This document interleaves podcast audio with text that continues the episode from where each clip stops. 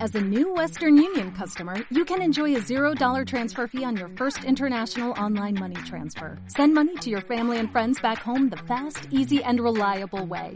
Visit westernunion.com or download our app today to get started, and your first transfer fee is on us. FX gains apply, not available for credit cards and transfers to Cuba. Services offered by Western Union Financial Services Inc. and MLS 906983 or Western Union International Services LLC and MLS 906985. El fútbol hace milagros. Yo era feo y me he convertido en Brad Pitt. Antonio Casano. Pues, pues es una cosa que se hace con una pelota. Sí, hay muchos chicos. ¡El pantalón corto! Pero si son chicas llevan faldita. ¡Oh, no! Bueno, y se juega con un bate. ¡Que no es un bate, que es una raqueta! No, se juega en la playa. ¡No, se juega en la nieve! Patines. ¡Y en bañador con gorritos! Eso sí, gorritos sí. Y, y con guantes para pegarse. Patadas, para pegarse patadas. Y si se cae el caballo pierden. No, no, no pierden, meten gol. Entonces, eh, ¿cuál es el agujero? ¿El qué? Eh, la pelota. Ah. ¡Mundo pelotudo! ¡Pelotudo!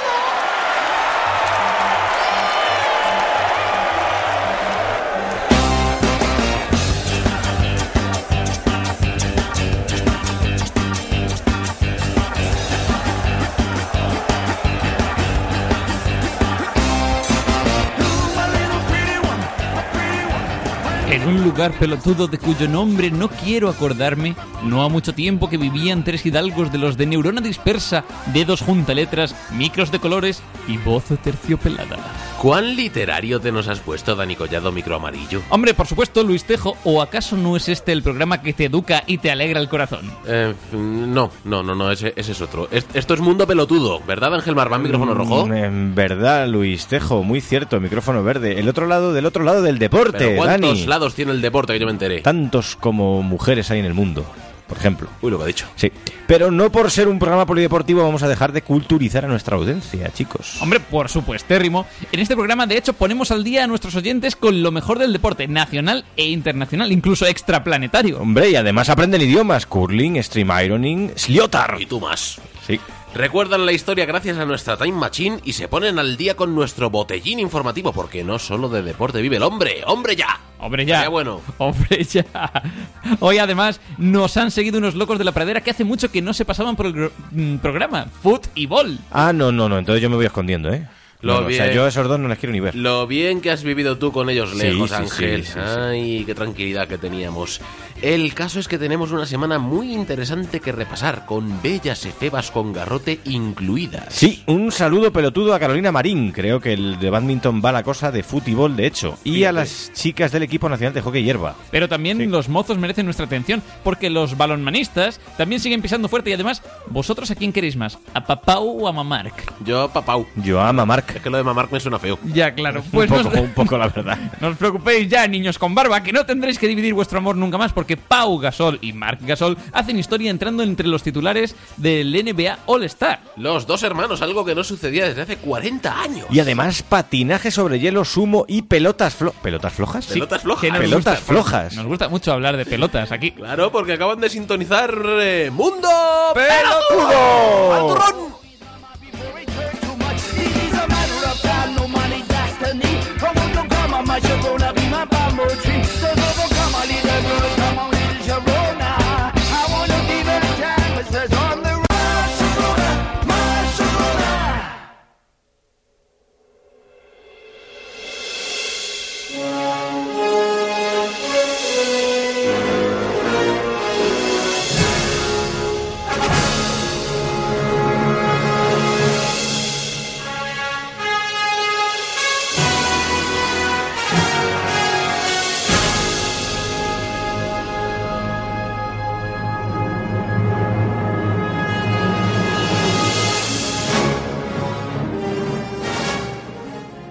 Sí, Ángel Marván, en este programa vamos a hablar de pelotas flojas, aunque no te lo creas, pero eso será más tarde. Pero pelotas flojas son pelotas poco hinchadas, ¿o cómo? Luego lo entenderás. Tú no te preocupes que luego todo tendrá sentido para ti. Bueno, Eso bueno. repito que será más tarde porque hoy tenemos que hacer nuestro particular eh, regreso al futuro ya que hoy es 24 de enero. San Babilas, Gustativa. San Pricio, San Mardonio No sé qué es. y San Metelo. San Mardonio, que no San Maradonio. Metelo, Sí, un nombre Metelo. muy bueno. pues. no para es eso. un santo cualquiera, es un santo pelagado de una pelota de... cu- No, no va por ahí. Y metelo. Y San Metelo, que es el patrón Metelo. de los goleadores argentinos. Metelo. Bien, bien. Tal día como hoy, 24 de enero de 1968, nació el ciclista Fernando Escartín, uno de los más destacados del pelotón en la década de los 90 y en la de 2000. Era muy buen escalador, pi- posiblemente el mejor escalador de la época a la par con Marco Pantani, pero la contrarreloj se le daba fatal. Por eso logró pocos éxitos, dos segundos puestos en la Vuelta a España y un tercero en el Tour de 1999. 1999, año en que se tendría que haber acabado el mundo, según Y Nostradamus. será verdad. Pues sí. Eh, sin embargo, fue el año en el que la tenista Serena Williams, esa que le pega la pelota más fuerte que Rafa Nadal, ganó su primer Gran Mm. Slam. Es una señal. Es una señal de que el fin del mundo llegó realmente. Su primer Gran Slam. ¿Adivinas cuál fue, Luis? Eh, pues si Serena Williams es yankee, ¿no? Sí. Pues sería el de allí, digo yo. Pues sí, el Abierto de los Estados Unidos. Desde entonces ha conseguido ganar ese mismo torneo nada más y nada menos que seis veces. Seis. Como, Seis. Como, co- como seis son las medallas que ha conseguido hasta ahora la selección española de waterpolo, waterpolo para mí, en campeonatos del mundo. Eso no es en el baño, Dani. Eso es en... Hay más agua Mm. Ah, que la vale. que tengas en tu bañera. Waterpolo. Entonces, dos oros, tres platas y un bronce. La más reciente, la plata de 2009 en Roma. En Roma, qué gran ciudad, qué buenos cafés, hubo Juegos Olímpicos allá por 1960. Y una de las grandes sorpresas es que la medalla de oro en hockey sobre hierba no fue para la India, como en las seis ediciones anteriores. La India se puso a ganar o- Juegos Olímpicos de hockey sobre hierba, no paró, hasta 1960, año en el que ganó Pakistán. Pakistán. Pakistán o Pakistán, como dirían los yanquis. Eh, de, Pa- de allí, de Pakistán, es Janser Khan, el jugador que más veces ha ganado el Open Mundial de Squash, ese gran deporte que yo tardé mucho en comprender. En total lo ha ganado Es, en... es como el frontón, pero es una mezcla entre el frontón y el pádel. Es el frontón en, en una especie de cabina con Sí, paredes de cristal. A mí los deportes en los Chiquitito. que, a mí los deportes Ya está. esos en los que le das le das con con una raqueta un Pelota. mamporro descomunal a un a algo que se mueve un centímetro no me parecen muy pero bueno Estamos quejándonos. Luego te gustará el golf como deporte. no Ah, demasiado Hanser Khan decía Sí, ha ¿qué le ganado pasa a el este Open hombre? Mundial de squash en ocho ocasiones Ocho. Como ocho son los minutos y seis segundos y 11 centésimas que tardó Wang Yunsha en recorrer los 3.000 metros lisos. ¿Quién? Juan Yunsha. Ah, vale. Juan Yunsha. Este, este no es el que ha comprado el 20% del Atleti, Luis, tranquilo. Vale, vale, Este es vale, un vale. poco chinófobo Ya decía últimamente. yo. Bueno, este hombre... No chinófobo, no chinófono. Bueno, chinófono, Para eso eso sí. consumo en Locus Android. Con tu La Xiaomi. tienda de teléfonos.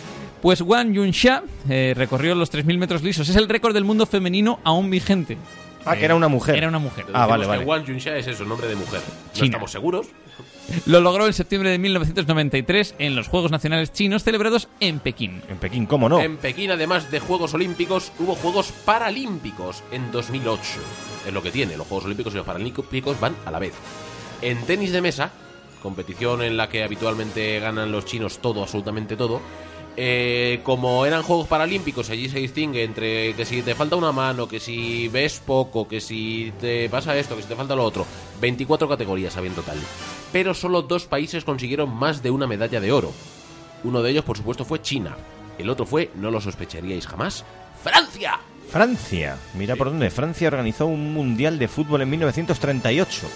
Ese mundial lo ganó Italia, pero el máximo goleador del campeonato fue el brasileño Leónidas da Silva. Qué gran nombre. ¡Au! Sí. Aquel delantero apodado el Diamante Negro murió, eh, fijaos qué casualidad, el 2004, un 24 de enero. Qué cíclico es todo, qué redondo todo, qué pelotudo. ¿Cómo encaja, eh? Parece que lo hacemos aposta. Pero no, El mundo es así. y así seguirá.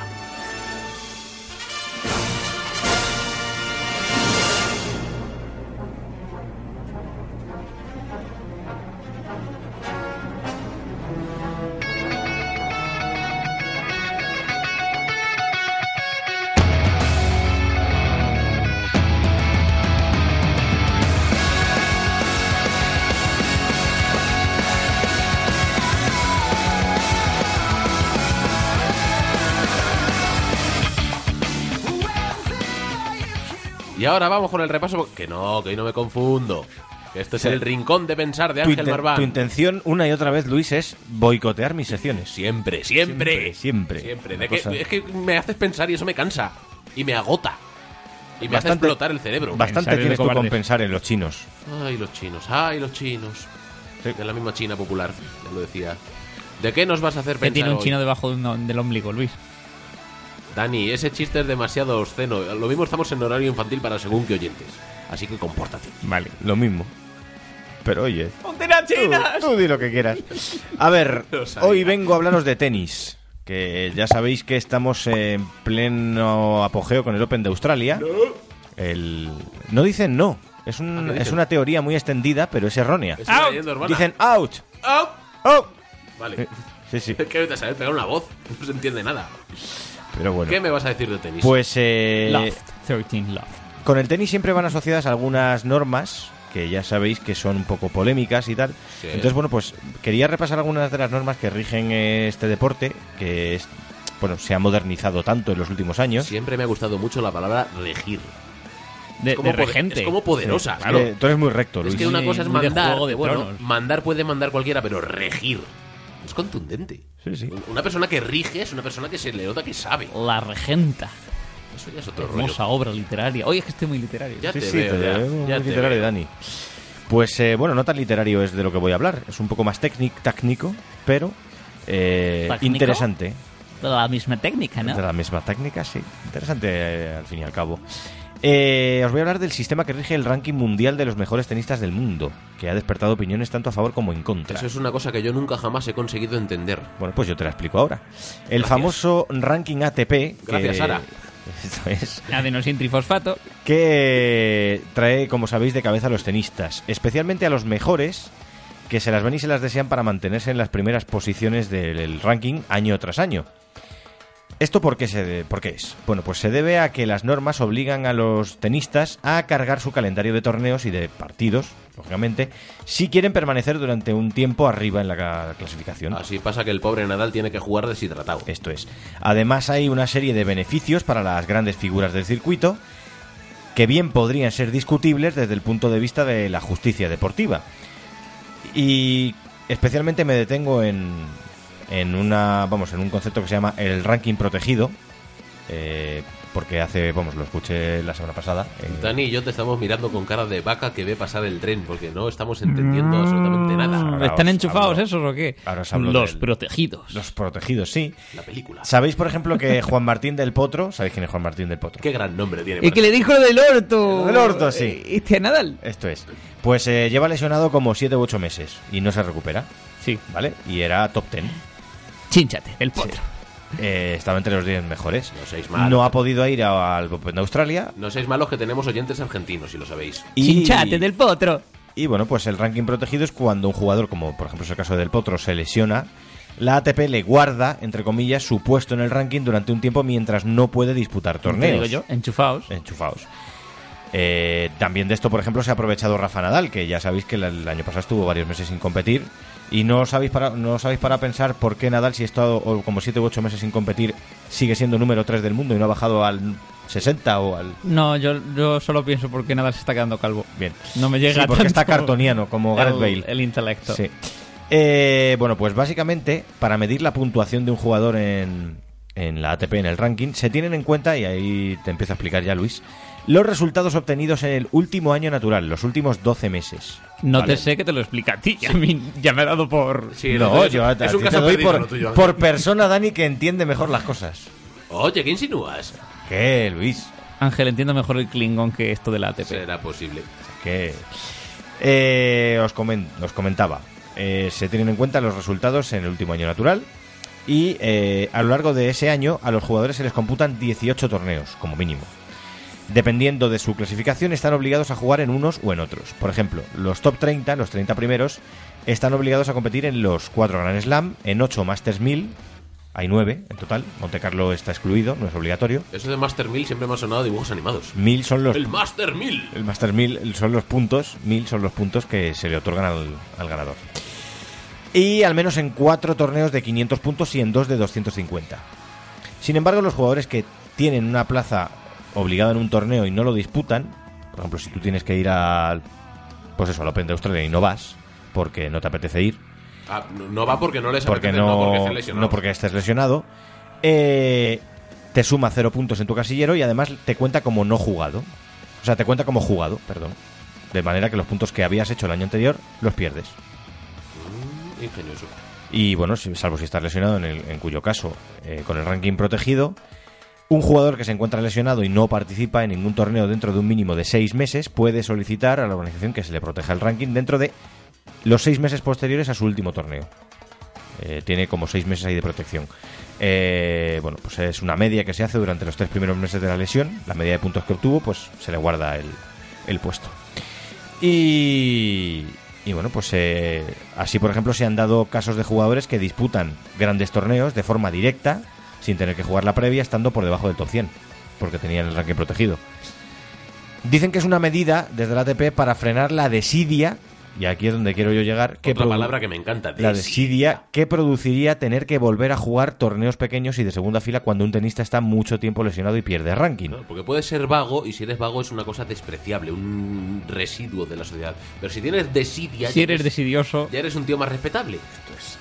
Entonces, ¿has entendido ya, Luis, cómo funciona el tema del ranking? Pues espero que me lo pongas por escrito en, e- en el blog del programa mundopelotudo.blogspot.com porque esto es un follón de narices y me lo voy a tener que leer tres o cuatro veces. tú, eh, por ejemplo, tú estás obligado a jugar 18 torneos en un año. No fastidies, que y eh, en esos 18 torneos haces 9.000 puntos. Toma. non-stop. Pues al año, que- al año siguiente defiendes esos 9.000 puntos. Si en un torneo has obtenido 800 y llegas hasta 600, pierdes 200. es un poco RPG esto. Sí. Una cosa... Tienes un tríngulis y su estrategia. Entonces, muchos jugadores como Nadal se han quejado de estar atados a tener que defender sus puntos de un año para otro. Y, por ejemplo, Nadal lo que pide es que los puntos se conserven durante dos años y no durante uno. Eh, porque dice que tienen que jugar mucho y que provoca lesiones, etc, etc. Entonces, mi pregunta es eso. ¿Qué opináis del sistema del ATP? ¿Qué opináis del ranking protegido? Porque esto de que digan que, claro, es que si un tenista se lesiona y luego le da mucha desidia jugar torneos de segunda fila para recuperar ranking, pues chico, que se fastidie. Pues No sé yo. dejadnos vuestras opiniones al respecto o bien en nuestra El indignado página Ángel. de Facebook, facebook.com barra mundopelotudo o en nuestro twitter.com barra mundopelotudo o en nuestro blog mundopelotudo.blogspot.com o incluso, que tenemos también, aunque no lo utilicéis nunca jamás malas gentes, Twitter. nu- nuestro correo electrónico Ah, no, mundopelotudo arroba gmail. Tenemos 20, ¿no, Dani? Dani dice, que- Dani dice que tenemos 20. Entonces, sí, Dani que de Fuenla, para los, para los quinceañeros. para los quinceañeros, para los siguientes 15 años del mundo pelotudo. ¿Ya has pensado? Ya he pensado. Anda, te habrás quedado a gusto, hijo mío. Vamos a otra cosa.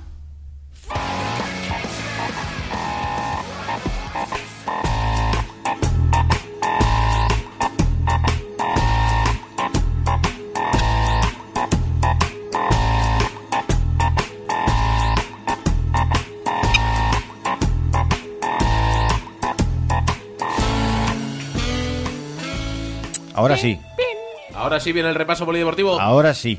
Vale, Ah. Todo venga. Pues- a su debido tiempo. Procede a repasarme el polideporte. Eh, de acuerdo. Vale, bueno, Estaba pues, el poli de guardería y el poli deportivo. esto es. Eh, empezamos como siempre, como casi siempre, con motor. Al final os cuento que Mark coma. Esto es lo que le dirán a este chico cuando llega a casa a su madre. Mark coma.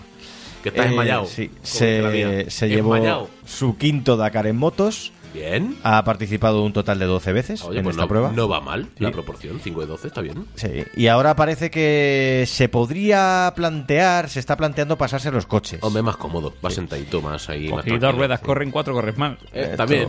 Él dice que se lo está planteando, pero que a sus 38 años no quiere dar un paso en falso en su carrera deportiva. O como diría él, no, no quiero dar un paso en falso, Oh. porque eso es muy catalán. ¿eh? El, el- el paso, pero no es un paso porque el de- es de ruedas. El- el- no quiero rodar eh, incorrectamente. Todos los catalanes que imitas, Dani, sa- te salen punset. Sí, todos Este es ellos. Un ser más joven, sí. Te salen todos igual que punset. Hola. De Marc, todas- ¿qué te de- diría yo que oh. De todas maneras, otros como Nani y Roma ya dieron el paso a los coches. Parece bastante probable. En coches, al final, el triunfo final fue para el catarí Nasser Al-Attiyah, que logró su segundo Dakar, esta vez con Mini. En 2011 lo había ganado con Volkswagen. Te lo- Te iba a preguntar si cabe un coche en Dakar, pero si es un mini sí que cabe, claro. Mención especial, por cierto, para el papel que ha hecho Laia Sanz, que es la primera mujer de la historia que termina entre los 10 primeros clasificados en un Dakar en motos. Octava, creo. Bien, Mm. bien, bien, bien, o sea que- bien, bien, bien. Y en Fórmula 1 lo más destacado es que al final la FIA ha dado marcha atrás y parece que van a permitir a Honda, desarro- que como sabéis es el primer año que bueno, había estado en Fórmula 1 mucho tiempo, se fue y ahora ha vuelto, a desarrollar su motor en igualdad de condiciones que las demás escuderías. algo que estaba haciendo que los seguidores de Fernando Alonso se tirasen de los pelos, temiendo un año aún más horroroso de lo normal. Si ya estamos llorando antes de empezar, mal vamos. Así que a ver qué hace ahora el asturiano, que ya no se po- ya no podrá quejarse de que su escudería tiene limitaciones en, la, en el desarrollo de los motores de por medio. Ya no están limitaditos. No. Sigue diciendo de todas maneras que su objetivo es ganar, pero a largo plazo. Lo que te digo. Sí. Lo que te digo. Lo de la FIA ha dado, ha dado marcha atrás. Parece un chiste de estos de. ¿Cómo se llama este que presenta las noticias en Antena 3? Ay, ay, tengo el nombre apuntado, Mm, igual. sí, yo también, pero no. Vete pensando en el nombre del La que FIA. presenta las noticias en ante- eh, Matías Plas, Ma- no, Cuyons. el otro. Da igual. Vete pensando en el nombre mientras os informo del Mundial de Balonmano, en el cual a España le van las cosas bastante bien.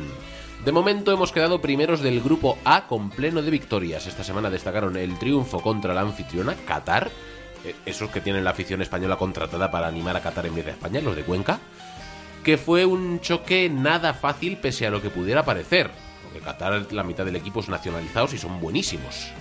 De hecho, la selección tuvo que tirar de casta y de esfuerzo para superar, solo al final del choque, a los cataríes por 28 a 25. Me dices, tres goles, mucho, que no, en balonmano es poca cosa, tres goles. Un triunfo que, como decimos, llegó en los instantes finales. Y también vencimos ayer por la tarde a Eslovenia, bueno, por la tarde a la hora de comer más o menos, por 26 a 30. Eran segundos de grupo, pero antes de este partido ya estábamos clasificados. Ahora esperar a ver cómo marcha la segunda fase del campeonato. Si todo va según lo previsto, en la primera eliminatoria nos tocará contra Túnez. Que es un rival más o menos asequible, Es supongo. un rival relativamente asequible, pero es el típico rival que como tengas un día tonto te la, com- te la lía. Así que cuidadito. Y eso que teóricamente el ser primeros de grupo nos ha concedido un rival más sencillo. Como dice mi madre, con cuidadito. Dani más. Era Matías Prats. Era Matías Playa. decía. Si es que. Hijo, que, es que no, estaba- que no Mati. Claro, es, ese murió ya hace bastante. No, hombre, pero hay un nieto también.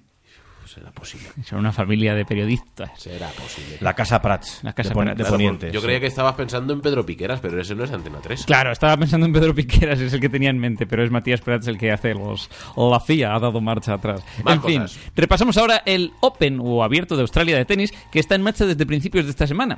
Tenemos a numerosos españoles avanzando. De momento, Fernando Verdasco, David Ferrer, Guillermo García López, Feliciano López y Rafael Nadal siguen vivos y coleando en el torneo en chicos. Y Garbiñe Muguruza es nuestra esperanza en chicas. Eso de vivos y coleando siempre me ha hecho Porque mucha son gracia. chicos. Cla- Es lo que tiene. Que no puedo decir que Pueden Garbiñe, colear. Garbiñe no colea, pero viva está la pobre. Lo de Nadal tiene mérito porque el miércoles estuvo a punto de quedarse fuera en segunda ronda ante el estadounidense Tim Schmitzek, número 112 del mundo. Así están las cosas, Nadal. Con deshidratación, como decía Luis anteriormente, problemas de estómago y vómitos entre set y set. Mira, como Messi. Necesitó Sí, sí. cinco mangas para ganarle. Pero le ¿Cu- ganó Ah, ¿Cuántos brazos tiene? un mogollón que así gana. Ayer viernes se deshizo fácilmente del israelí Dudisela y espera el sudafricano Kevin Anderson en octavos. Se llama Dudisela el El israelí se llama Dudi Sela. Yo sí. iba con ese. Nada más que Dudisela. por el nombre yo iba con él. Ey, Dudi. Lo más destacado es que Verdasco se las verá con Djokovic en esta misma ronda y que Roger Federer se ha quedado sorprendentemente fuera en 16 avos, tras caer ante el italiano Andrea Seppi, un veterano de ranking bastante bajo. Están los chicos, están flojos, ¿eh? Sí, sí. Además, en este torneo siempre hay sorpresillas. Siempre llega Le- alguno le da vidilla al lejos tema. que no se espera. Y bueno, pues eh, terminamos como siempre con baloncesto, que ya lo hemos hablado en la introducción, pero bueno, sin duda la noticia de la semana es que los hermanos Gasol van a ser titulares en el All-Star, que es a principios de este mes de febrero, que viene. Algo que es inusual incluso entre americanos. Así que imaginad cómo están de eufóricos por allí. De hecho, solo existe un precedente. Los hermanos Van Artsdale, americanos ambos, jugaron dos veces un All-Star, en 1970 y 1971. Y al igual que Pau y que Margasol, cada uno de ellos jugaba en un equipo distinto eh, y en una conferencia distinta y se enfrentaron en el partido de las estrellas. En este caso, Tom, eh, Tom eh, Artsdale jugaba en Cincinnati y Dick en Phoenix. Y en la Liga Endesa, lo más relevante es que el Barça ha logrado escalar un puesto en la clasificación. Ahora los azulgranas son cuartos en lugar de quintos, con mejor diferencia de puntos que el Bilbao Basket. Por lo demás, nada cambia. Eso sí, en la Euroliga el Real Madrid sigue sin perder. Ya Estaba, lleva- estaba líder de ACB el Unicaja. si El no Unicaja y recuerdo mal, ¿no? sigue líder. Y sigue líder. En la Euroliga el Real Madrid, como digo, sigue sin perder, lleva cuatro victorias en cuatro partidos del top 16, el último ante los siempre peligrosos griegos del Panathinaikos. Parece que lo Bien. lle- tiene bastante bien. O Panathinaikos. Patine- Panathinaikos, sí. ¿Me dejáis Nunca lo hablar un sabremos. minutín de fútbol? Un minutín, Eh, no pido más, un minutín. pero un minuto, ¿eh? Solamente un minutín. De 60 segundos. De los candidatos a la pantufla de oro ya hablaremos posteriormente cuando repasemos la participación ciudadana en nuestro Facebook. La votación va bastante bien, todo hay que decirlo, todo hay que decirlo. Y antes de que empiece el parte, os recuerdo que el campeón del mundo actual sigue siendo Brasil. Brasil. Brasil. os hayan dicho lo que os hayan dicho en los informativos durante este verano, el campeón del mundo es Brasil. ¿Por qué? Ya lo expliqué en el programa la semana pasada. Os lo escucháis, malas pecoras. Un minutín de fútbol, por favor. Mi música.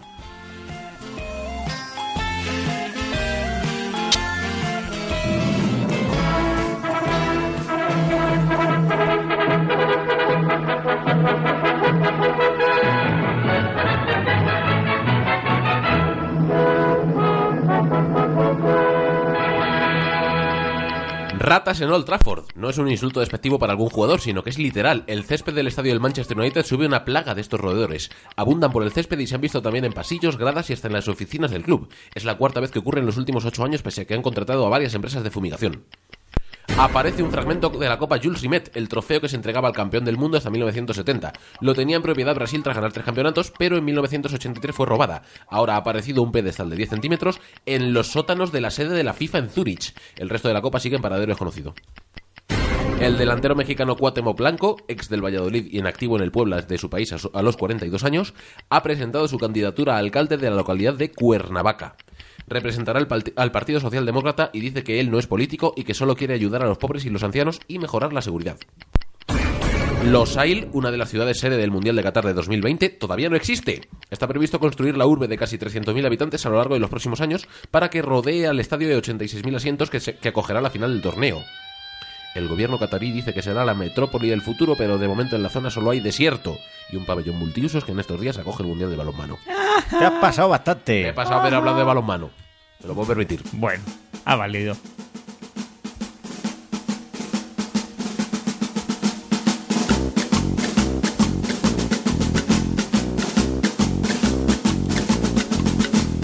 Soy el hombre más triste del mundo, hoy no hay partido de furbo. Soy el hombre más triste del mundo, hoy no hay partido de furbo. Soy el hombre más triste del mundo, hoy no hay partido de furbo. Soy el hombre más- No, no señor, no hay partido de fútbol, pero aquí en Mundo Pelotudo, programa polideportivo por excelencia, tenemos de todo lo demás. Porque lo valemos, porque somos así de chulos. Así somos.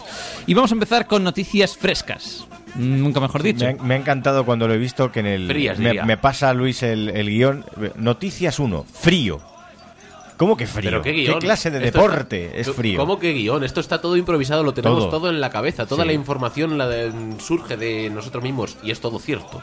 De nuestras dispersas neuronas. Todo lo que vamos a contar es cierto. Y nuestros dedos Eso no juntan lo letras. dudamos ninguno. Pero no lo sabemos de memoria porque somos así de buenos. Bueno, pues noticias frías, frescas, recién salidas del congelador. Empezamos con un par de noticias que podríamos calificar de gélidas y que afectan a deportistas españoles.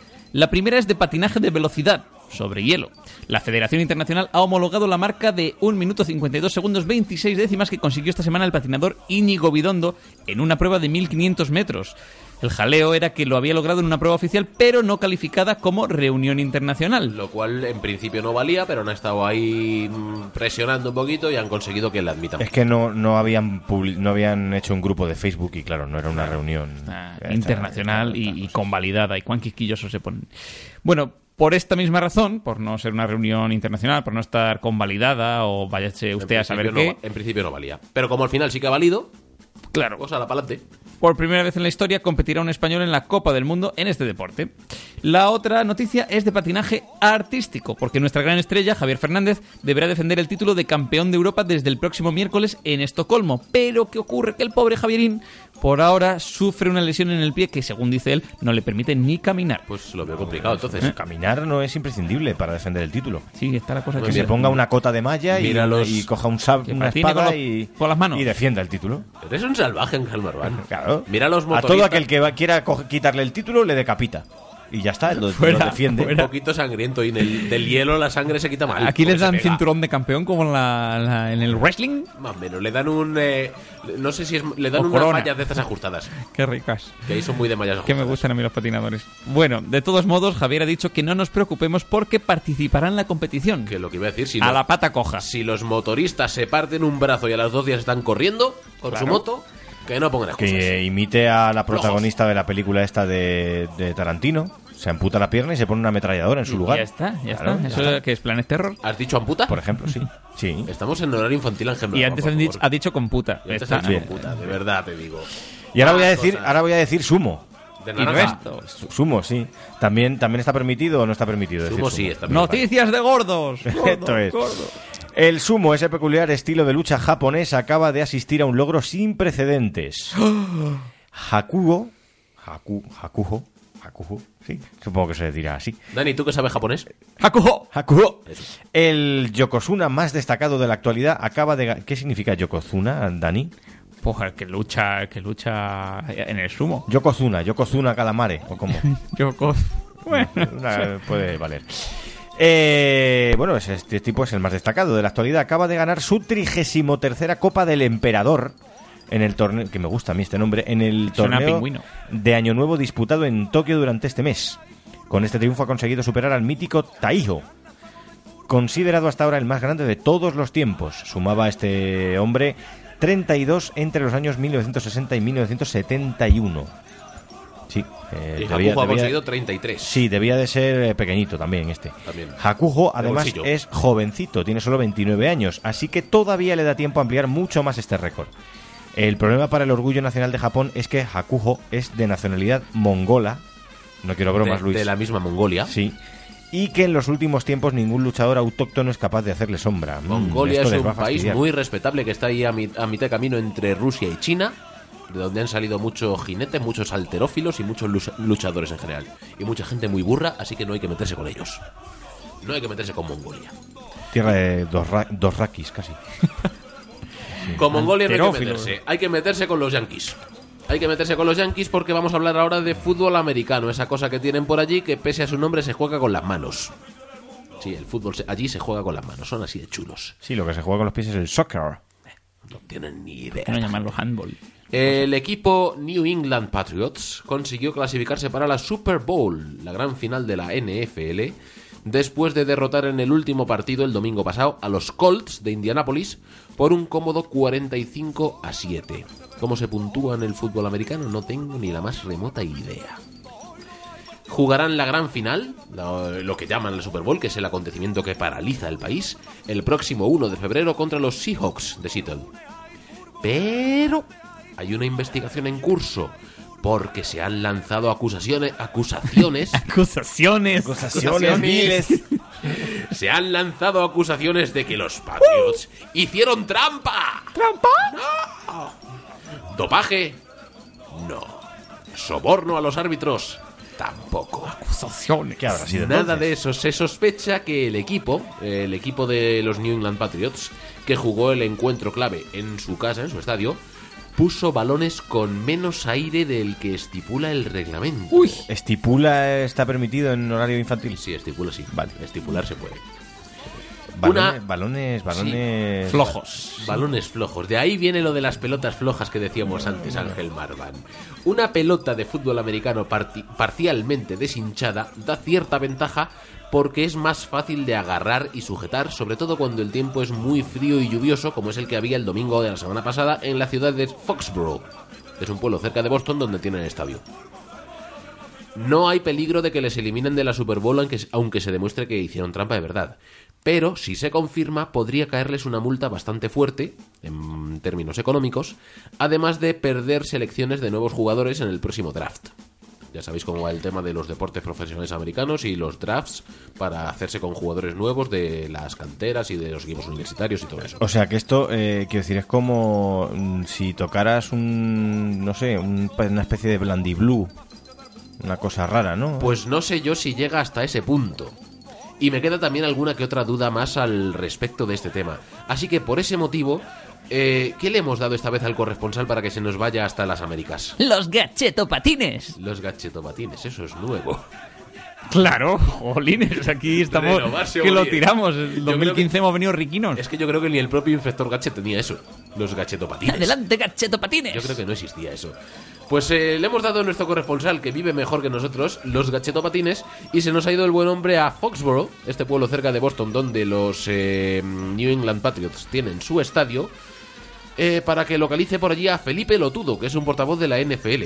Y que de paso, no sé, me sirve como homenaje en sí mismo al programa. Felipe Lotudo se llama el Sí, nombre. sí, jolín. Lo mismo fue uno de los eh, fundadores de este programa y no lo sabemos. Cabe la posibilidad. Lo que no sé si ya tenemos. Con ese preparada- nombre no parece muy yankee este hombre. No tenemos preparada todavía la conexión telefónica. Qué vergüenza, qué desastre, de verdad. An- D- D- Dani, te dejo un rato en los fogones y mira la que me lías. No, es que, de- eh, Luis, esto lleva su técnica. Ya lleva su técnica, lleva su técnica, lleva su técnica. Tienen complejidades Tú- tú tecnológicas de varias. este tema de lo de las pelotas desinfladas, antes de que hagamos la entrevista a Felipe Lotudo, ¿tú qué opinas de esto? ¿Cómo se desinfla una pelota? Bueno, ¿cómo se desinfla una pelota? Es fácil, pero... Aspirando, suspirando. ¿Tú te crees que jugar, Apretando. jugar con pelotas desinfladas puede afectar... ¿Por qué te gusta tanto decir pelotas? Es que es una Porque cosa. son pelotas de fútbol americano. Vamos a ver, es un deporte con pelota. De ahí que el programa se llame Mundo Pelotudo. Llámale balón, la pelota es redonda. Eh, Bueno, vete a saber. Ya tenemos la conexión telefónica. Vamos a ver. Pulsamos el botón mágico. La llamada mortífera tífera. Ahí está, tenemos la conexión con Felipe Lotudo, que es el portavoz de la NFL, que nos va a aclarar un montón de dudas que tenemos al respecto de este asunto. Señor Lotudo, por favor. ¡Hola! ¡Buenas tardes! Usted es Felipe Lotudo. De- eh, hombre, claro, desde que nací, Felipe Damián Lotudo. Lotudo. Bien, eh, Que eh, es un apellido italiano, antes era Lotuto, Ajá. pero eh, yo lo ah, vale, lo cambié han para... adaptado, lo han adaptado. Sí, hombre, desde que me vine a Cuenca, luego como me venía a Foborough, pues ya es otra Ah, cosa. Eso lo viene explicando todo. Bien, eh, como portavoz de la NFL nos podrá resolver unas cuantas dudas que nos han surgido al respecto de este asunto de la semifinal de la Super Bowl y el tema de los balones parcialmente deshinchados. Sí, Entonces, sí. eh, ¿hasta qué punto se considera una ventaja jugar con las pelotas flojas? Hombre, es una cosa que te da a ti una capacidad pues, innata para jugar con mayor ventaja, ¿no? Lo de las pelotas flojas, que viene siendo bajarse tono o, Ajá. o Ese es el liberar procedimiento- espacio en lo que viene siendo tus órganos genitales. Ese es el procedimiento de desinflar la pelota, de aflojar las pelotas. Esto es aflojar En- las pelotas. En, en fútbol americano. Claro. Está em, reglamentado. Sí, esa, la- se deja todo el pellejo más libre, ¿no? Para que esté uno más aerodinámico. Tiene su procedimiento, está estipulado en las reglas, hay una, una práctica que se debe seguir paso a paso, supongo, ¿no? Exactamente, y, y además usamos coquilla para que eso no quede ahí colgón. Porque Ajá. se te. Hombre, es que usted no ha visto las pelotas que se gastan estas bestias pardas. Entonces, imagínate que si eso se te enrosca en un pie, porque va aflojado, esto es como los cordones. Tú no llevas los cordones flojos, por las pelotas las llevas flojas, pero recogías. Yo es que soy de velcro, si no le importa. Eh, Ah, esto es muy en- moderno. En todo caso, quería yo saber cómo, hasta qué punto, qué, qué calibre, qué, qué cantidad de hinchazón, cómo de hinchadas tienen que estar las pelotas para que se considere que cumplen con el reglamento. Hombre. ¿A qué punto tienen que llegar? El reglamento es que dice cosas así muy inverosímiles que tienen que estar apretadicas y tersas. Tersas. Sí, sí, en momento en que la piel ya casi que refleja. Ajá. O sea, como cuando usted hace pompas con el chicle, Sí. ma- Ya- ya- que ya no haya arruguillas. que no haya arruguilla. Ese eh, es el Claro, nivel al sí. que se tiene que llegar. Ah. Sí, No que haya- esté resbaladizo y terso. Claro, para que no se agarre con tanta Es facilidad. solo que dice el reglamento, pero es que usted verá que eso es complicado y se gasta mucho aire y además uno no aguanta todo el partido con las pelotas tersas. Ajá, pero entonces el procedimiento de inflado es. eh, um, es un- Se inflan hasta que se tersan, pero luego se suelta un poquito y... Ahí, hasta que queda... ¿Pero se inflan a morro o existen infladores especializados? ¿Cómo, cómo funciona? ¿Qué pregunta me hace usted? Pues claro que se infla el morro, hombre. Hay que ver. Eh, eh, ¿Y alguien Son, son, de hecho las cheerleaders de los equipos las que inflan a morro eh, las, las pelotas. La, la pelota sí. Pero alguien de alguien del equipo rival, que en este caso fueron los Colts de Indianápolis, llegó a, a notar algo raro. ¿Hubo algún tipo de protesta por la infla- por la inflación, digamos, deficiente de, de las pelotas? Dígame usted, vamos a ver. Es lo que le estoy diciendo. Uno está mucho más aerodinámico con los globos hinchados, ¿no? Pues esto era así. Tú te dejas las pelotas sueltas, pues correr de manera normal. Pero cuando las pelotas van mm, más deshinchadas de lo normal, pues claro, uno corre más. Entonces protestó el equipo contrario. Protestaron. Ajá, claro, de ahí viene toda la investigación. Pero claro, esto, esto puede provocar eh, trampas tanto en un extremo como en el otro, porque tú puedes deshincharlas un poco, pero si las hinchas en exceso, los jugadores salen volando cual globo. Por e- y pueden transportar la Claro. pelota por el aire. o Por cómo va eso, esto. por eso hay que encontrar el equilibrio perfecto. O sea, Claro. ni, ni, ni gorda, ni flojucha. Las pelotas en su justa medida. En su punto, digamos. En su ¿no? punto. Como debe Al ser. punto. Como Dios manda que, sean- que estén Que infladas. las estén pelotas. redondicas, Pero no pero son ovaladas las pelotas del fútbol americano. a rato. A ratos. A rato. Ajá. Oye, una más grande que la otra. Mm, vale, y todo, todo- depende. Hay todo Las hay viene- blancas, todo negras, viene- gordas, flacas. Bueno, esto es una cosa. Todo viene cuadrando. La naturaleza, ¿sabe? Bien, pues señor eh, Lotudo, don Felipe Lotudo, portavoz de la NFL, muchas gracias por su inestimable... NFL. mu- eh, portavoz de la NFL, muchas gracias por su inestimable colaboración y en caso de que alguna otra pelota se desinfle, nos pondremos en contacto con usted. Pues muchas gracias, aquí expertos en pelotas, siempre. Siempre. Hay que ver. Ángel, vaya personajes más raros. Yo no entiendo nada. Esto es cada vez más... Esto es cada vez más extraño. Yo lo Cada vez el que- corresponsal nos sí, envía es gente una más cosa, rara. el corresponsal, yo no sé qué sueldo le pagas, Luis, pero mm, Yo ni- debe ser poco porque Yo le pago en encuentra frigopiés. gente muy rara. Eh, Su sueldo es en fricopiés. Ah, No pues te digo entonces, pues así, así estamos. Y lo que nunca entenderé, Dani, hoy te habrías divertido mucho si te hubieras quedado. Le podías haber hecho preguntas sobre pelotas desinfladas al, al invitado de ¿Sabes por qué te has ido? ¿Por qué Mm. Yo siempre no te hablo de vas? pelotas, Luis. Tú eres una persona seria. A mí me gusta todo deporte que no implique balompié, eh, o Cuestión sea, de esféricos, pelotas. esféricos Ah, no. era una película. Ay, Ninguna. pues Cuestión estás en de un programa que se llama Mundo Pelotudo, no te digo más. pelotas. Y además estaba sujetándole la puerta a estos dos individuos que vienen por aquí a continuación. No fastidies. Porque- Ah, creo que se entonces nos- yo me voy, ¿eh? Sí, yo eh, no quiero ver a esos Ángel, dos. fastidies, métete debajo de la mesa. Sí, sí, fastidies, pero que no nos inflar faltaba. pelotas. Ale, adiós. Ay, ay, ay, qué miedito, qué miedito. Pues-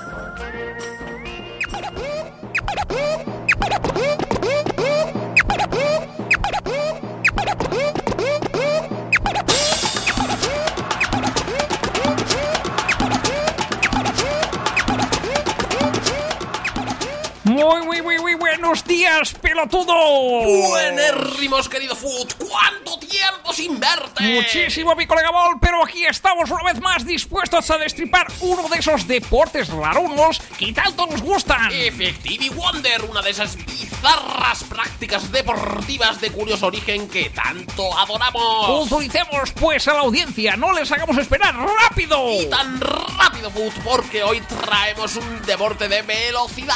Sí, pero nada que ver con vehículos de dos o cuatro ruedas. Aquí ruedas no hay, pero sí que hay un volante que va rapidísimo. Me lo explique, ¿cómo puede haber un volante sin ruedas? Pues porque Ball, hoy hablamos de Speed Badminton. Ah, claro, bienvenidos a Dosier Deportivo. Y en ocasiones incluso tresier. El speed badminton es un deporte de raqueta que en efecto proviene del badminton más tradicional. Sí, pero el speed badminton se juega sin red. Eh, eh, ¿Será por ello más barato? Me pregunto yo. Y al mismo tiempo combina también elementos del tenis y ese deporte que a Luis Tejo no le gusta, el squash. Este deporte fue inventado hace poco en el año 2001 por el alemán Bill Brandes con el fin de ofrecer a los habitantes de Berlín un juego recreativo y divertido al que poder jugar en cualquier lugar al aire libre. En el año 2003, la empresa Speedminton, encargada de darle los últimos retoques al deporte, así como un poquito de make-up y tal, empezó su comercialización. El campo de juego está formado por dos cuadrados de 5,5 metros de lado separados entre ellos por 12,8 metros y se puede jugar en cualquier superficie. Así es, playa, parqué, cemento, césped y tanto al interior como al aire libre. Es como el comer o el rascar, todo es empezar. Se juega con una raqueta similar a las usadas en squash y con un volante más pesado que los convencionales de badminton llamado Spider. Como los coches voladores de Star Wars, el aumento en el peso y el diseño de este speeder lo hacen ideal para jugar en exteriores, aunque haya viento. El objetivo del juego es conseguir alcanzar el cuadrado del rival con el Spider. Si este cae fuera sería punto para el rival. Los jugadores pueden salir de sus cuadrados. La partida se juega al mejor de tres sets y cada set equivale a 16 puntos con una diferencia de 2 con el rival. Y al acabar cada set, los jugadores cambian de campo. El speed badminton se puede jugar en modo individual o por parejas. Pero lo realmente llamativo y lo que mola es que se puede jugar incluso de noche en su modalidad Black Lightning o Blackminton, donde se usa material fluorescente, otra vez como las espadas de luz de Star que Wars. te gustan a ti los sables de luz. Me encantan los Actualmente, sables. Este deporte se puede practicar en todos los continentes, pero sus potencias se encuentran en Alemania, Eslovaquia, Polonia, Suecia y Hungría. O sea, en Europa misma, el organismo que trabaja en su desarrollo no es el hígado, es la ISBO, la Organización Internacional de Speed Badminton, y en 2011 organizó el primer campeonato del mundo y el segundo en 2013, donde ya participó por fin un equipo español. Y es que en España este deporte ha empezado a extenderse por las Canarias a través del proyecto Canarias Speed. Los primeros torneos se han dado ya en nuestro país, y así que no sé a qué estáis esperando. Todos a jugar a Speed Badminton y rápido. ¿Tú sabes cómo se llama el jugador de Speed Badminton más rápido, Ball? Pista es chino. No, Foot, ni idea. ¿Cómo? Se llama... ¡Fiu! Esto, eh, Fute, préstame esa raqueta de ahí. ¿Cuál? ¿Esta? ¡Ay, ay! ¡Ay, ay! ¡No, no, no!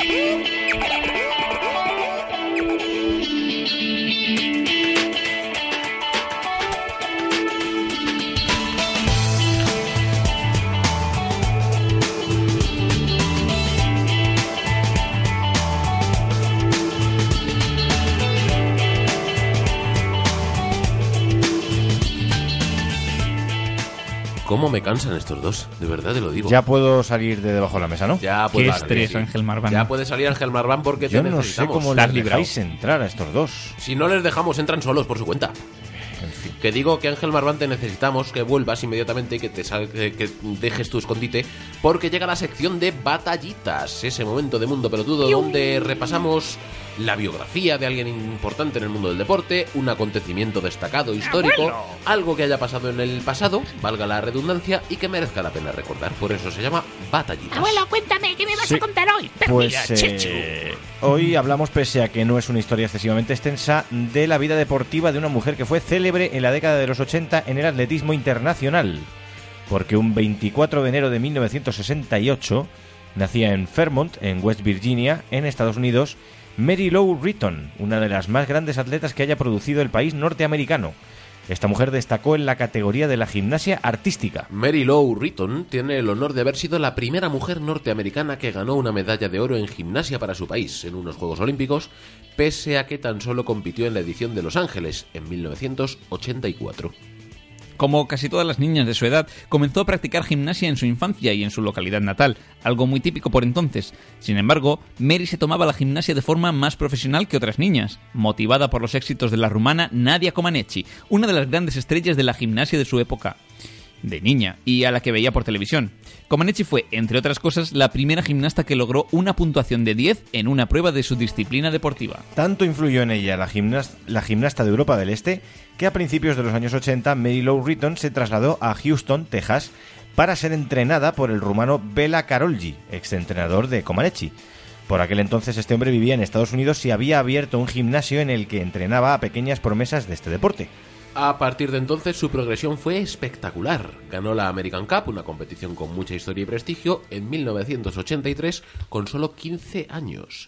Después logró el segundo puesto en los campeonatos de los Estados Unidos. No pudo participar en los Mundiales de Budapest de 1983 por una lesión de muñeca, pero ya en 1984 lograría resarcirse arrasando en las pruebas de selección para el equipo olímpico que representaría a los norteamericanos en los Juegos de ese año.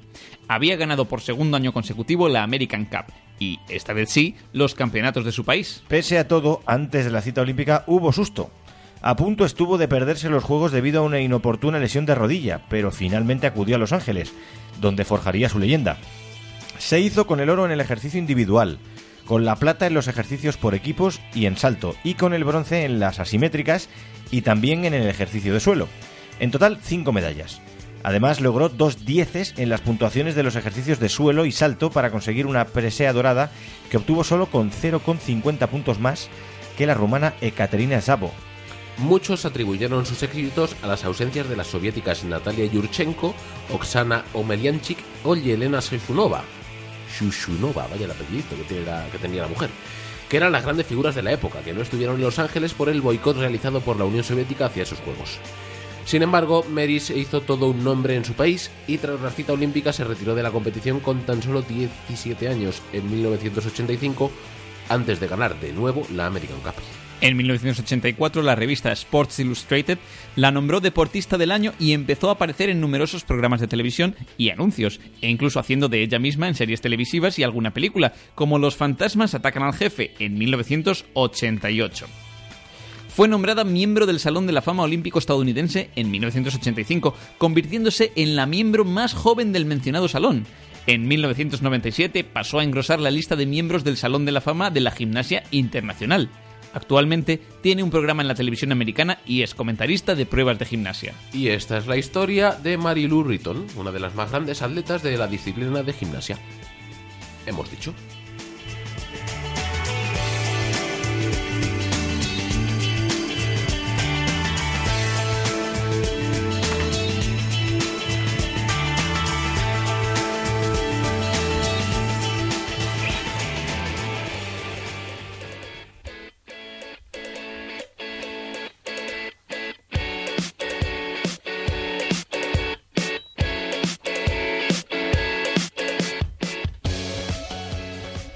A ver, estoy yo aquí gestionando mis leuros Sí. y... ¿Tú qué tienes? Ya podrás.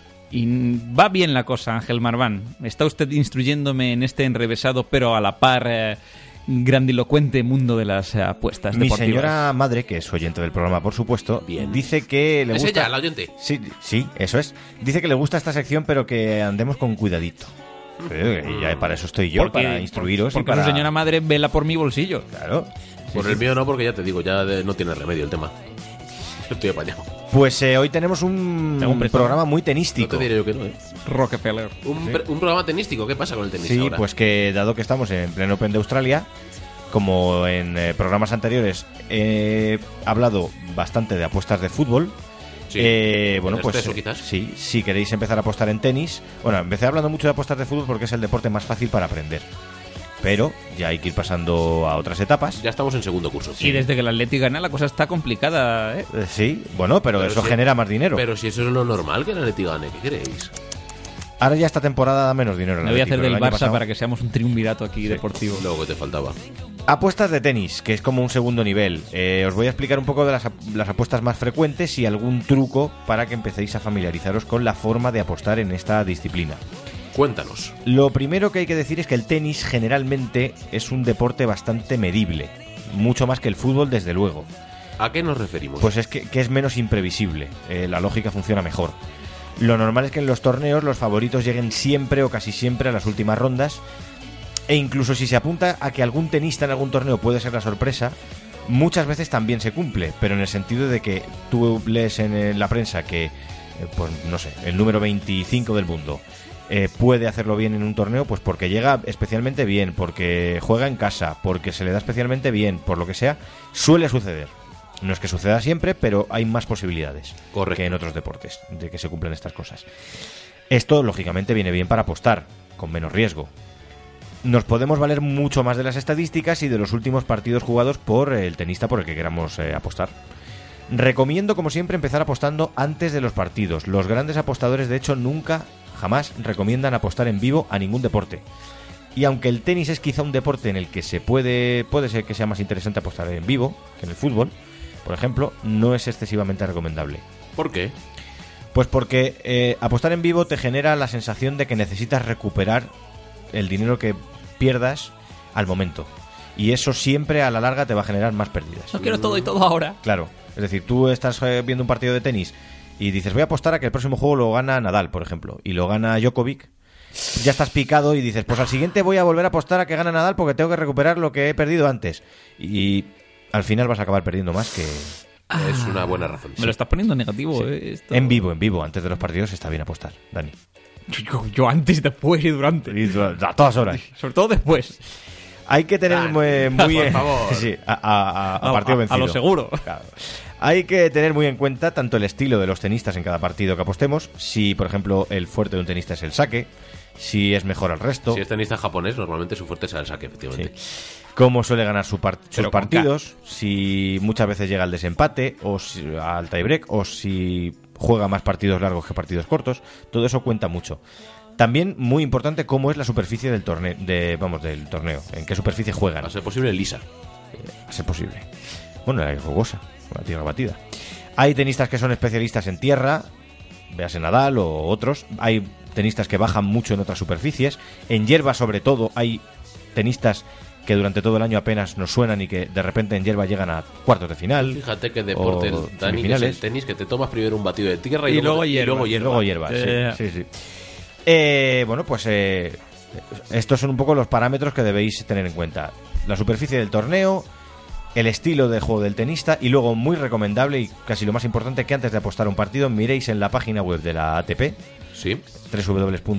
www.atpworldtour.com Su posición en el ranking. su posición en el ranking y hay una herramienta muy que viene muy bien para estos casos que es un cara a cara entre ambos.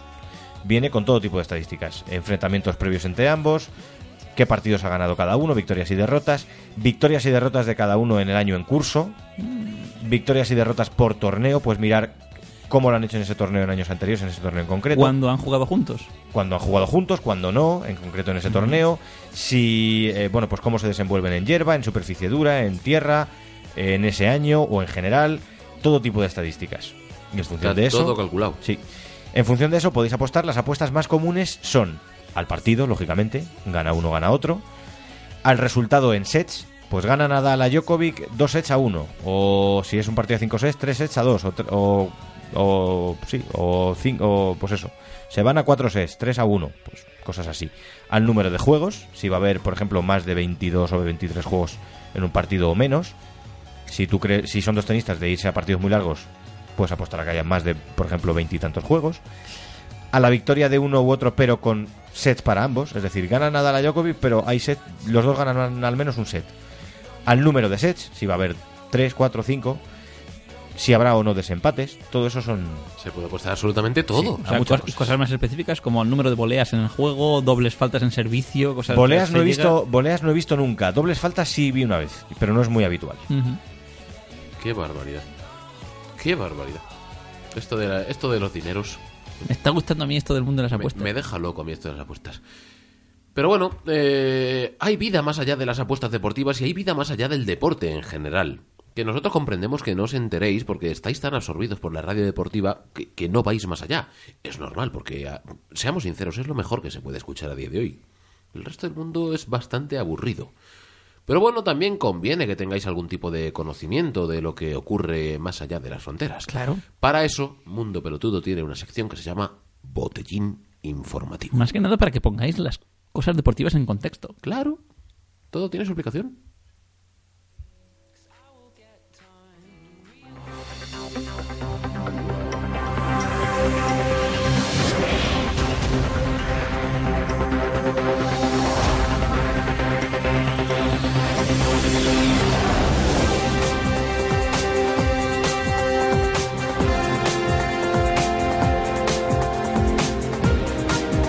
Botín informativo del 24 de enero de 2015.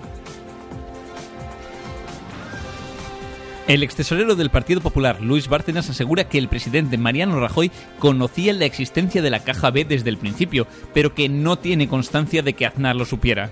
Bárcenas, recientemente puesto en libertad bajo fianza, deberá presentarse en los juzgados tres veces por semana. José María Agnar, indignado, ha interrumpido sus entrenamientos en el gimnasio de culturistas que frecuenta y se ha dirigido a la Audiencia Nacional para exigir a Bárcenas el pago inmediato de la parte correspondiente durante todos estos años. 15 guardias de seguridad están intentando reducir al exmandatario, de momento sin éxito. El gobierno de Andalucía convocará un pleno extraordinario el próximo lunes. La presidente, Susana Díaz, podría adelantar las elecciones autonómicas que se le- celebrarían el 22 de marzo. Se especula con que el adelanto se debe al miedo del PSOE, E, partido que gobierna en la región, de que Podemos le quite votantes. En este sentido, Díaz ha recalcado que no tiene miedo alguno, porque su melena rubia es mucho más airosa y elegante que cualquier coleta. Cancelada la intervención del ministro principal de Gibraltar, Fabián Picardo, en un foro de debate en Madrid prevista para el 3 de febrero. Se especula con que la empresa que organiza el encuentro habría recibido presiones de algunos patrocinadores. Picardo ya ha anunciado represalias. Todos los patrocinadores del acto quedarán vetados y no podrán vender sus productos en el mercado gibraltareño. Con los beneficios que dejarán de ingresar, el mandatario calcula que los directivos de estas compañías se verán obligados a reducir su consumo de 8 a 6 cafés diarios. Y además nada de sacarina, con azúcar, que engorda más, que se fastidien, añadió. Si no fuera suficiente y la afrenta se repitiera, se está preparando ya un ejército llanito dispuesto a invadir España, con la intención de llegar hasta la provincia vecina de Málaga y arrasar con las reservas de boquerones fritos. Fallece a los 90 años el rey Abdalá de Arabia Saudí.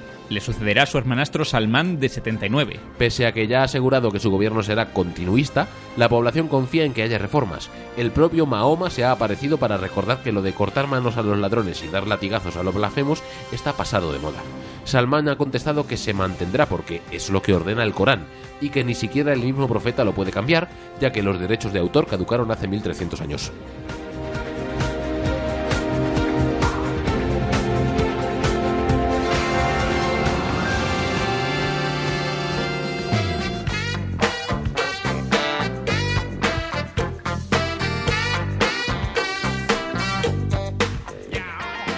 Y este es el rincón que reservamos a la participación ciudadana en Mundo Pelotudo a través de nuestras cuentas en diversas redes sociales como por ejemplo Facebook Facebook.com barra mundo pelotudo, o Twitter arroba mundo pelotudo, o nuestro blog mundopelotudo.blogspot.com, o nuestro correo electrónico mundopelotudo arroba gmail.com, o nuestro Google Plus Mundo pelotudo en Google Plus. Que de eso no tenemos todavía, todo se andará. Llevamos diciendo que se andará desde hace no sé cuántos meses. Y Pinterest para poner las caras de Ángel y Luis ahí. Un A Instagram saco. deberíamos hacernos. No des ideas, no des ideas, no des Un ideas. Instagram con las camisetas futboleras de Luis de cada día de grabación de Mundo Pelotudo. Lo petamos. Eh, empezamos recordando que la semana pasada preguntamos por vuestro candidato de cara a la pantufla de oro 2014. Que Mi si no favorito recuer- no va ganando. Si no recuerdo mal, Luis, es- tienen, tienen los oyentes hasta el día 10 de, ener- de febrero Correcto, para votar. eso es. Eh, Sabéis que es ese premio que Mundo Pelotudo otorga al futbolista más decepcionante, no al que haya jugado peor, sino al más decepcionante en función de lo que se esperaba de él Eso es. a lo largo del año. Algún fan nos pedía que incluyésemos en la lista a algún jugador que no está, como es el caso de Manucho, delantero del Rayo Vallecano. Concretamente lo pedía Eduardo Morales, que es amigo mío. Eh, bueno, hombre, es que no se puede meter a todo el mundo. Ya hemos metido este año a 15. En la redacción de Babel me han criticado mucho por meter a gente como Álvaro Negado. Sí, a mí también me han criticado por ello. Pero con ese apellido. Pero bueno. El apellido real es Negredo, Dani. Recordemos Ay, que los, No eh, sé, joder. Los candidatos son Chicharito Hernández, Casemiro y Yarramendi, que mm, ah, igual a estas horas ya no es ni del Real Madrid. Igual. Diego Rivas, Jan Oblak, Alessio Cherchi, Tomás Vermaelen, Douglas, Marc-André Ter Stegen, Negredo, Isaac Cuenca, Gerard Delufeu, Yago Aspas, El Hamdawi y Finn Bogason. ¿Puedo decir quién va ganando de momento o va a ser condicional a la Sí, audiencia? bueno, no, no, dilo. De momento hay un triple duelo en cabeza, voto arriba, voto abajo, va variando. Cada vez que lo consulto está en primero uno de ellos, distinto. Está la cosa entre Douglas, Vermaelen, ambos dos del Barça, y Cherchi, el de Atleti. Hombre, Cherchi, sí, es que... el Está la Cherchi cosa ahí yo entre los también, tres. sí. Yo insisto, mi voto fue para Diego Rivas. Y no me hacéis caso. Balandrines. Yo voté a El Hamdawi. Más cosas. más cosas. Eh, esta, Dani, ¿tú a semana, quién has votado? esta semana recordar. Yo a Cersei Lannister. a Cersei- a Serás. Cersei, eso es. Serás. Esta semana estábamos preguntando qué os parecen las formas de a Cersei para que se desnuden la quinta temporada, ¿no? Claro, Esto es. Malditos. Bien. Creo que se va a desnudar, eso dicen. eso dicen. Frikis. Eh, esta semana estábamos preguntando qué os parecen las formas que tiene la ATP, que recordamos es la asociación que rige el tenis a nivel mundial, para conservar el ranking de los tenistas lesionados o la obligación que tienen los mismos de jugar un porrón de torneos para conservar sus puntos de un año para otro. ¿Qué os parece? Si lo cambiaríais, si no, si lo veis justo, injusto. La semana pasada no preguntamos nada porque planteamos la pantufla. Esto es. En cuanto a feedback, tenemos un montón y casi Bien. todo viene de Victoria Rocha. La queremos. que sí, es nuestro oyente VIP. Con respecto al vídeo sobre Muhammad Ali y el porqué de su cambio de nombre, Victoria dice que cree que fue por la religión. ¿Cierto? Sí. Es uno de los factores. Sí. También se queja lógicamente de la crueldad del Estado Islámico y la ejecución de unos niños por ver un partido de fútbol en Irak. La noticia que pusimos Real en Madrid, Facebook. Ay, Sí. Si es que hay que estar mal de la cabeza. Se pregunta Victoria qué tipo de gobierno quiere implantar esta gente. Hombre, esto parece- está bastante claro. Aparte del resto de cosas horrorosas que hace, y puntualiza que también hubo en noviembre un ataque en un partido de voleibol en Afganistán. Ah, eso me lo perdí. Sí, lo pone en la misma noticia, de hecho. Y sobre la noticia del boxeo infantil sin contacto, dice, yo no soy fan del boxeo, pero si es sin contacto. Antes los niños daban clases de karate, judo y demás, artes marciales, etcétera, y no pasaba nada. Mi hermano, por ejemplo, daba karate y siempre le inculcaron, tanto el maestro como mis padres, que era para defensa, que nunca empezase él una pelea. Por eso yo no compararía el boxeo a las artes marciales. Dani está frunciendo el ceño. Sí, sí, porque eh, seriamente, el otro día también escuché comentarios en la radio donde decían eh, que comparaban al judo, el boxeo. Y, eh, No hay que irse tan lejos. Para nada, las artes marciales, aunque la palabra marcial implique guerra, Marcial, ¿eres el más grande? son, son como bien dice Ángel, para su, la protección personal y además hay una, se- una disciplina que en el boxeo muchas veces no se tiene. Aunque, oye, Pero inspira, inspira respeto, ¿eh? que yo voy a clases de inglés con una chica muy maja ya, por cierto, Boxeadora. Punky, que hace Muay Thai. Toma. No sé yo qué está más lejos. Voy a, voy a corregir lo que he dicho de todas formas. En el boxeo, y además los profesores que yo he visto y he estado en clases de boxeo, hay una serie de disciplinas y se enseña a no utilizarlo de manera violenta. Pero el deporte en sí es mucho más agresivo que, que el karate, por es darte ejemplo. puñetazos en la cabeza. En karate mayormente. normalmente además se marca. No se llega a golpear, por ejemplo. Claro, pero luego hay cosas tipo full contact. Y digo full contact. Claro, no, y- full contact no, y ¿cómo se artes llama eso? marciales mixtas. Eso, artes marciales Y mixtas, lo que estaba Jiu-Jitsu, pensando. que es el deporte este que se hizo célebre Absoluta, con no. Matrix, es lo de voy a aprender Jiu-Jitsu y parecía más una, una marca de aparatos de aire acondicionado que un deporte, pero bueno. Eh, Con el bueno, jiu-jitsu puedes dominar animales. sí, seguía diciendo Victoria que eh, dice, creo que esto es igual, a estos niños les creas una disciplina que les ayuda a centrarse en algo. El, el propio niño de la entrevista lo dice y sus profes dicen que ha mejorado en clase. Si tú enseñas al niño que pelear porque si es malo, no lo hará. A mí en ese sentido no me parece mal. Además, Ana González nos pedía que publicáramos alguna galería de imágenes de los deportistas más guapos. Y cosa- lo hemos hecho. Sí, creo que hemos cumplido. Lo Ana. hemos hecho, pero lo que le hemos contestado a Ana, una galería como la que nos ha pasado ella de los atletas más guapos, en la que aparece como ejemplo de atleta guapo Usain Bolt, te diré, Hombre, guapo no, lo que pasa es que está cuadrado. Pero Te guapos diré. o buenos, eso te iba a decir. Ya sabes, la diferencia está cuello Vamos para a arriba, ver. cuello para abajo. Claro, sí, pero es que eh, se presupone que en el nivel eh, atleta de élite, todos, salvo quizás los lanzadores de peso, están buenos. Porque su trabajo es estar en forma, Incluso los luchadores de sumo. incluso. Su trabajo es estar en forma, tienen que estar musculados por narices. Aunque sea en forma ovalada, Aunque sean forma ovalada, es Yo una tus forma. cánones de belleza, Tan Luis, válida desde como que cualquier me contradices con el tema Mireia Belmonte. Mireia los Belmonte pongo no en- es guapa, te pongas en como te duda. pongas. Bueno, bueno. Insisto. tú eres una jamelga. Reabrimos el debate. ¿Qué os parece Mireia Belmonte? No en cuanto a nadadora, que todo el mundo coincidimos en que es una nadadora impresionante, espectacular, la mejor nadadora que hay ahora mismo a día de hoy. Etcétera, la etcétera, redundancia. etcétera. Valga la redundancia. ¿Qué os parece Mireia Belmonte en cuanto a belleza? Que es harto bella. No, me niego. Jamás. Grandiosa de Feba. Sí. Jamelga de las de Toma Pan y Moja. Para vosotros. ¿Algo más? Nada más. ¿Nos podemos ir? Sí. Que ya es hora. Ojalá largo. ¿Con qué nos vamos hoy? Pues eh, Sí, a ver si te queréis, gusta sí. hoy lo que te he buscado, Luis. Miedito, Y a miedito, Dani miedito. seguro que le va a gustar. Porque Dani es un fricazo y le gusta todo. Mientras no sea Tecnopolca, me, No. me piache. ¿Qué tienes tú contra Tecnopolca? Oye. Si es en la Oktoberfest y estoy un poco lo que viene siendo BO2, no me importa. Uy, esto me suena.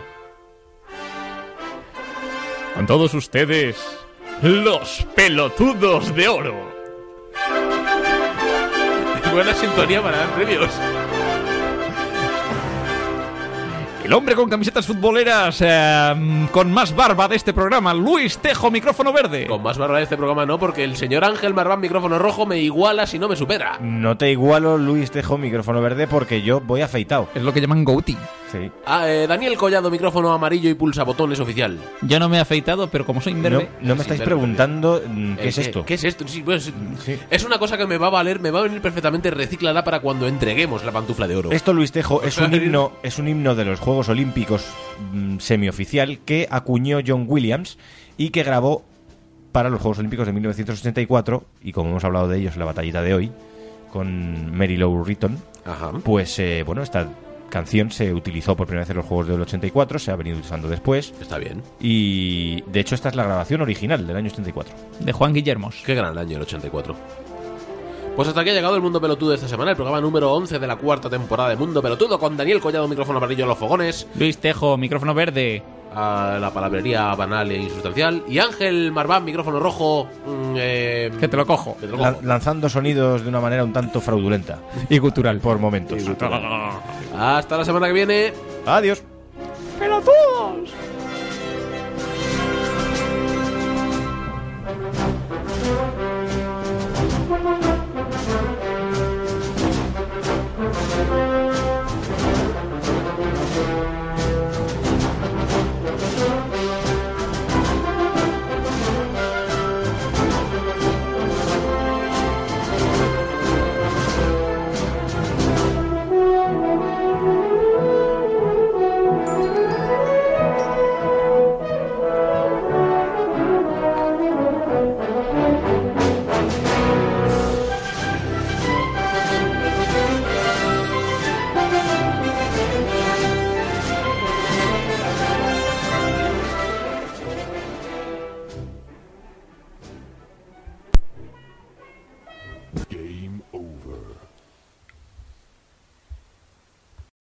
Every day, we rise, challenging ourselves to work for what we believe in.